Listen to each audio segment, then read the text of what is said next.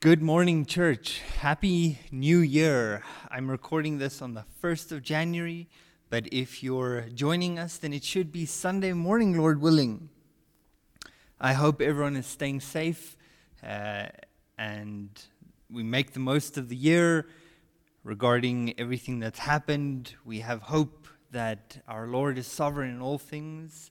So, for the month of January, we're going to be giving the Sunday morning message in this form, whether you're from the website or Facebook or YouTube. This is not a substitute for the personal gathering of the saints and the worship. Uh, and for this reason, we are not doing a complete online service. I'm just giving you the words so that you may continue to grow and be edified um, through this. Please do pray for all of the believers who have COVID uh, currently who have um, experienced some loss in their family because of the virus. I spoke to Cal Lewis. He wished me a, a happy new year, and he was saying that um, several of his church members have it down in Cape Town, where it's the worst. Many of his extended family members are already having it. It's very difficult for them down there. Even within our church, we have some members, um, and we pray for them. Our hearts go out to, to them if it's difficult, uh, but we trust in the Lord.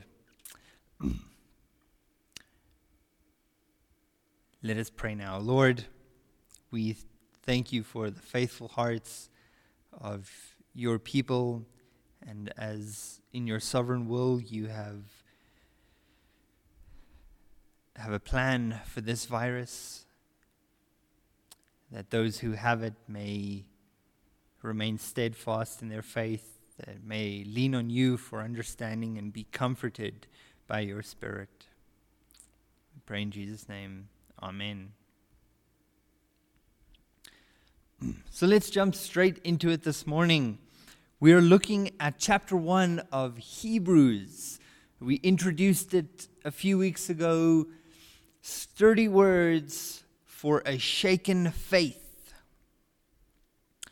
And we're going to look at Hebrews 1 to 4, or Hebrews chapter 1, verse 1 to 4. so, when I introduced it a few weeks ago, I said one of the central themes is Christ's supremacy. His foreshadowing, the culminating revelation of God in Scripture, his character and essence, and how all these things should ground our faith firmly in the truth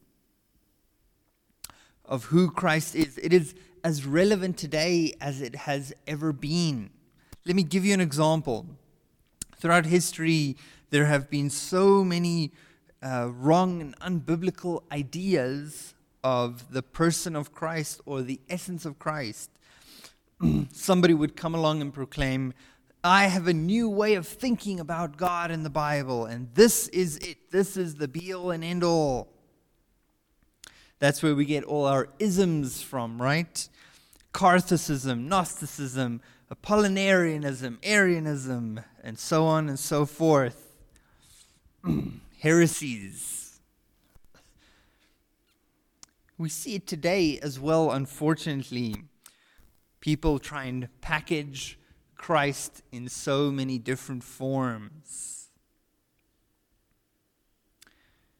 Not just his nature that is under attack anymore, whether man or divine or both, or but now the personhood of Christ as well.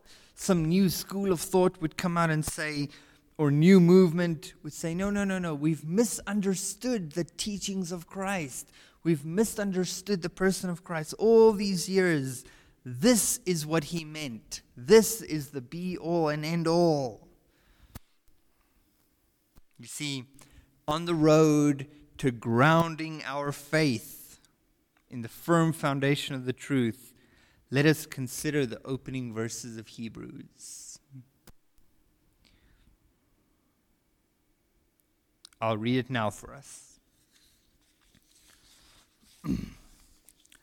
God, who at various times and various ways spoke in times past to the fathers by the prophets, hath in these last days spoken to us by his Son, whom he has appointed heir of all things, through whom he also made the worlds, who being the brightness of his glory and the express image of his person, and upholding all things by the word of his power, when he by himself purged our sins, sat down at the right hand of the majesty on high. Having become so much better than the angels, he has by inheritance obtained a more excellent name than they. Dear Lord, we pray now for the message. We pray that we may have a more clear a more truthful understanding of Christ, our Lord, who he is, who he was on earth, that we may ground our faith firmly. Amen.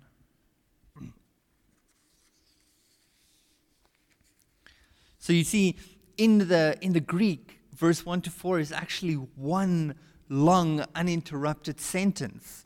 It's one thought. And the letter doesn't start in the traditional manner of, um, of greetings and introduction, introduction. The author makes a proclamation. He says, This is who Christ is.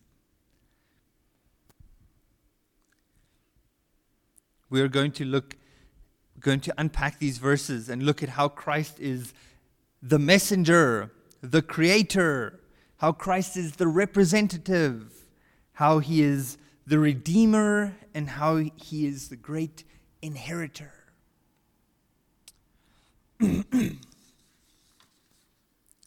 so, verse 1. Sorry. In the fulfillment of the word, um, in the very, sorry. In the beginning was the word. No, no, no, no.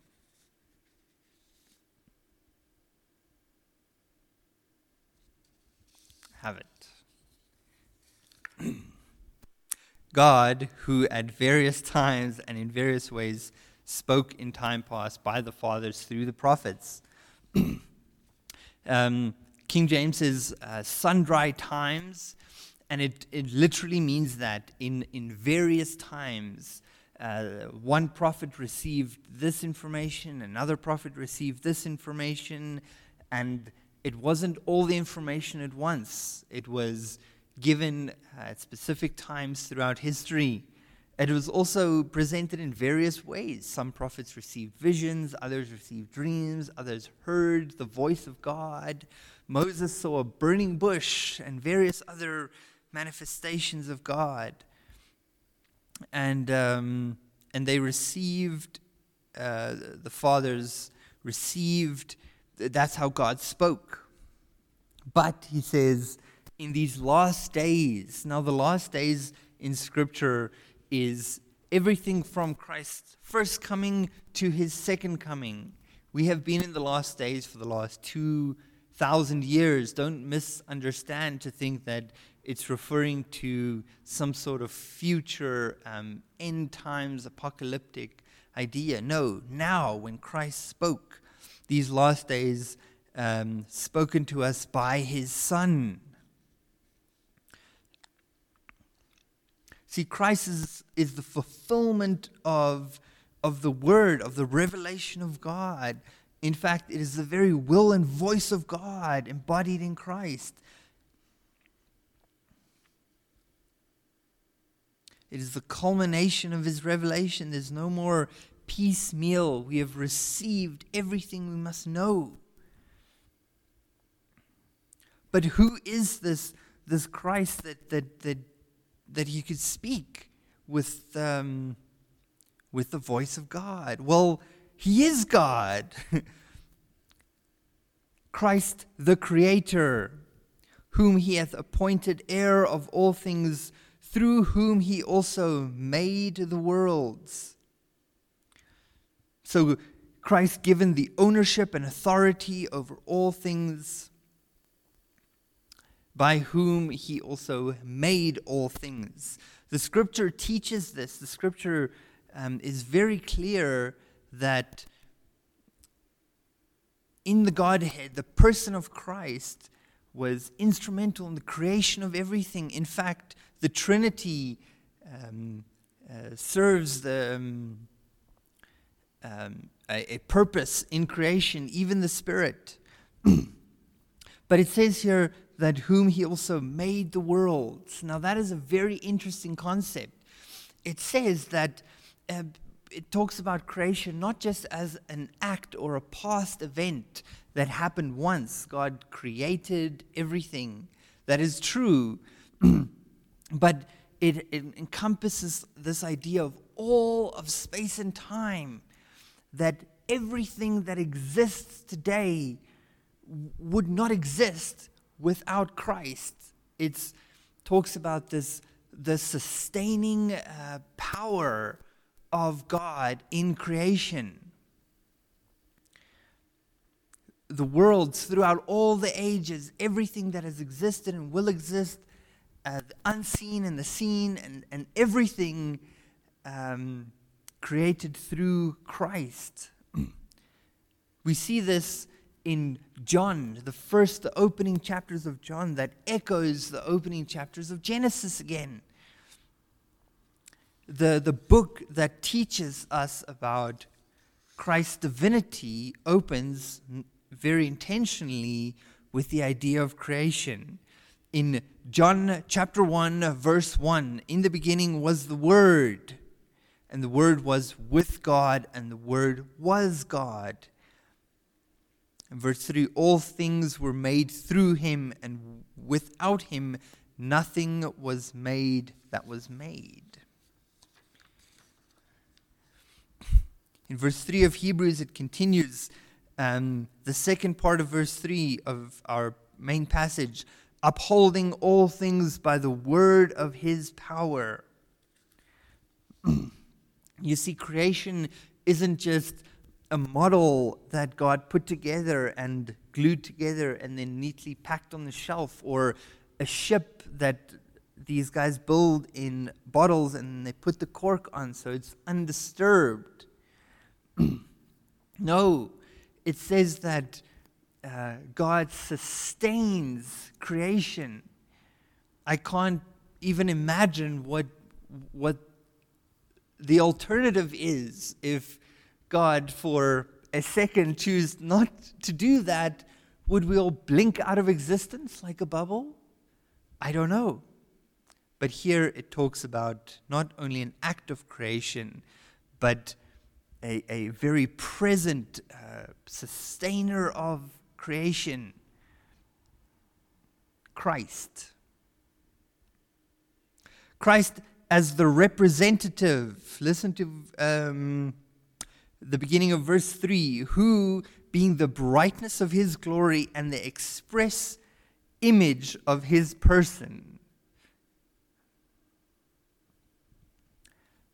says that Christ is the brightness of his glory, not just a reflection of it, but like a source of light that God's glory emanates from Christ. That it, that it, it is God's glory and the express image of his person. A person is a, a, a, a personal being if we want to know who God is, not just what he is. Um, we will never know that, but that God, that God is a person. He, he, he feels emotions. He has love towards us. He, um, he is a real, knowable person. It says that Christ is the express representation, the exact representation of the person of God. You know, it makes me angry when I see these big billboards encounter God or experience God. And um, they make a lot of fluff out of, um, out of these the the Shekinah, knowing God, the burning bush, or the the fiery pillar, or the cloud of glory descending on the temple, and uh, these these um, these theophanies. That's what they the technical term for when God appears in all these miraculous ways to to His people, but but but we have Christ. what about what about that? The, the the most real, true way to to know the person of God. Wow. In Colossians chapter two, verse nine, it's a cross reference here. Um, For in Him, in Christ, dwells the fullness of the Godhead bodily. Christ the Redeemer, the end of verse 3, when he had by himself purged our sins, sat down at the right hand of the majesty on high. It says that Christ, to us, humankind, in a unique way, to those who have placed faith in Christ as, as our Redeemer, he took our place and paid for our sins on the cross. For that he loved us and he called us to be his people. It is the truth that should always humble us and should always lead us to reverent worship in, Christ, in God and, and, and gratitude for the the priceless, the un, unimaginable gift that is salvation. We so often experience a shaken faith when we take that for granted, when we feel that somehow God owes us anything or that there is something more certain than salvation.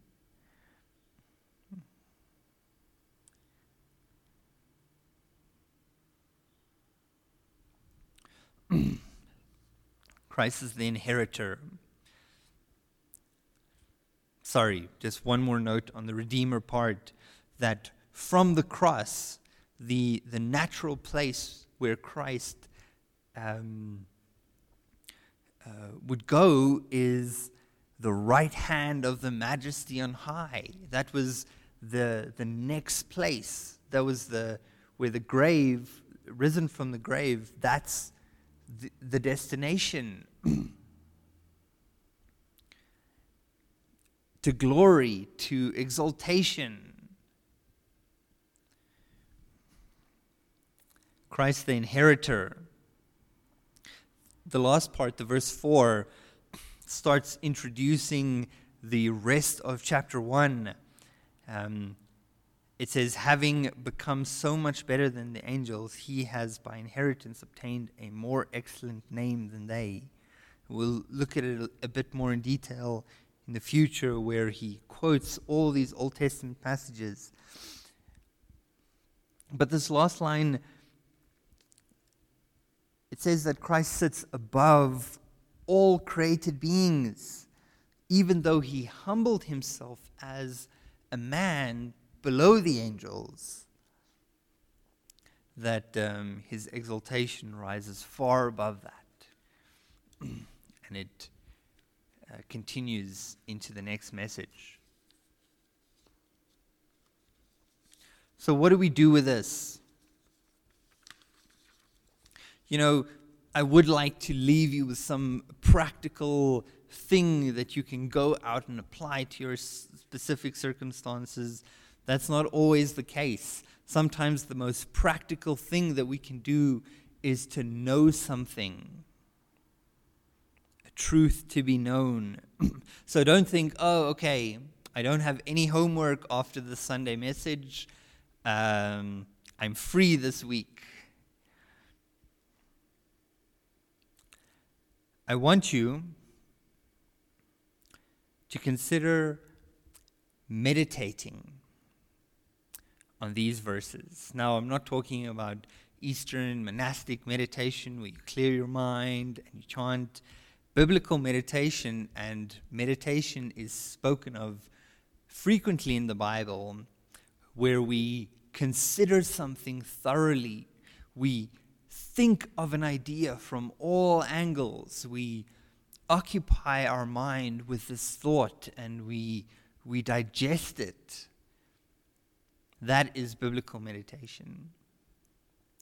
Consider how these roles of Christ in his person and his being that we looked at now affects the way you live your Christian life on a daily basis.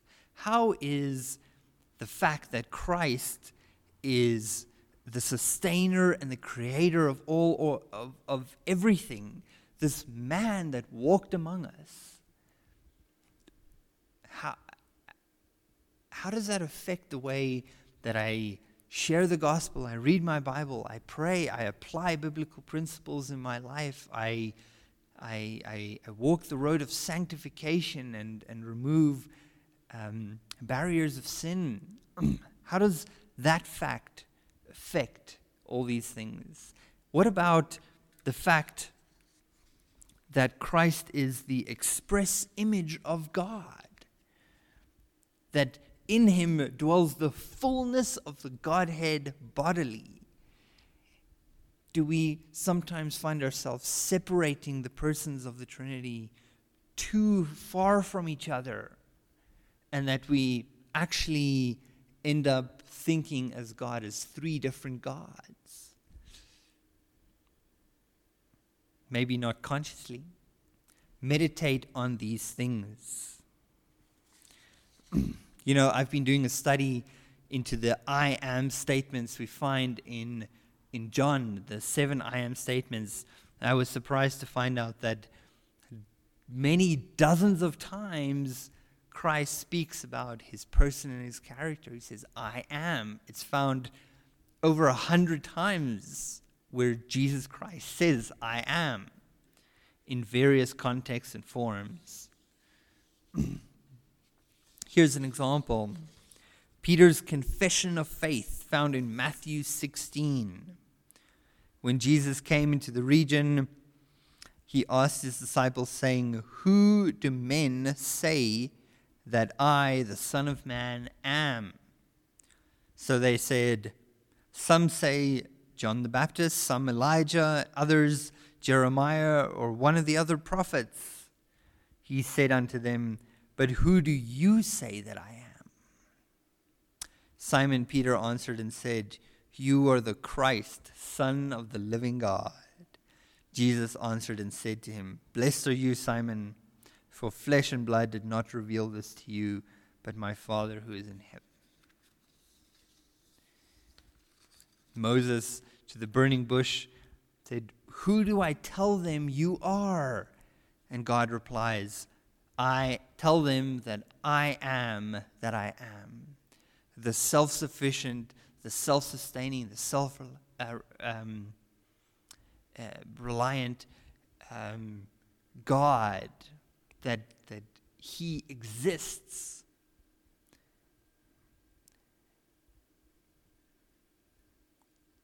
It's such a wonderful thing to meditate on, to explore in our, our mental capacity.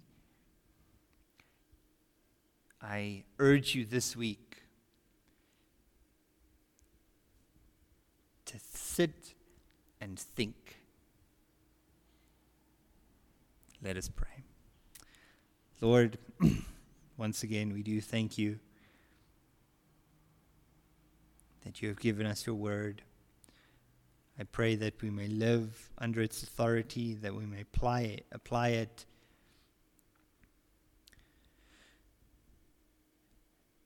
honestly, that our minds are changed and that we are not ever tempted to change the meaning of your word and the application of your scripture to suit our agenda and our needs and our biases. That we humble ourselves before what you have revealed. To know Christ as he truly wa- was and is,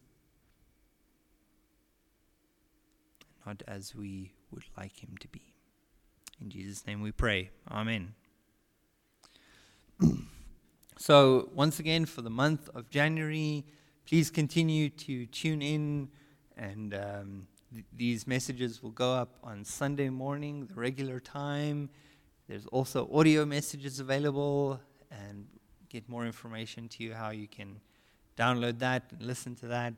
Uh, we want to make it easier for those staying at home and those um, isolating to continue to grow. Have a blessed day.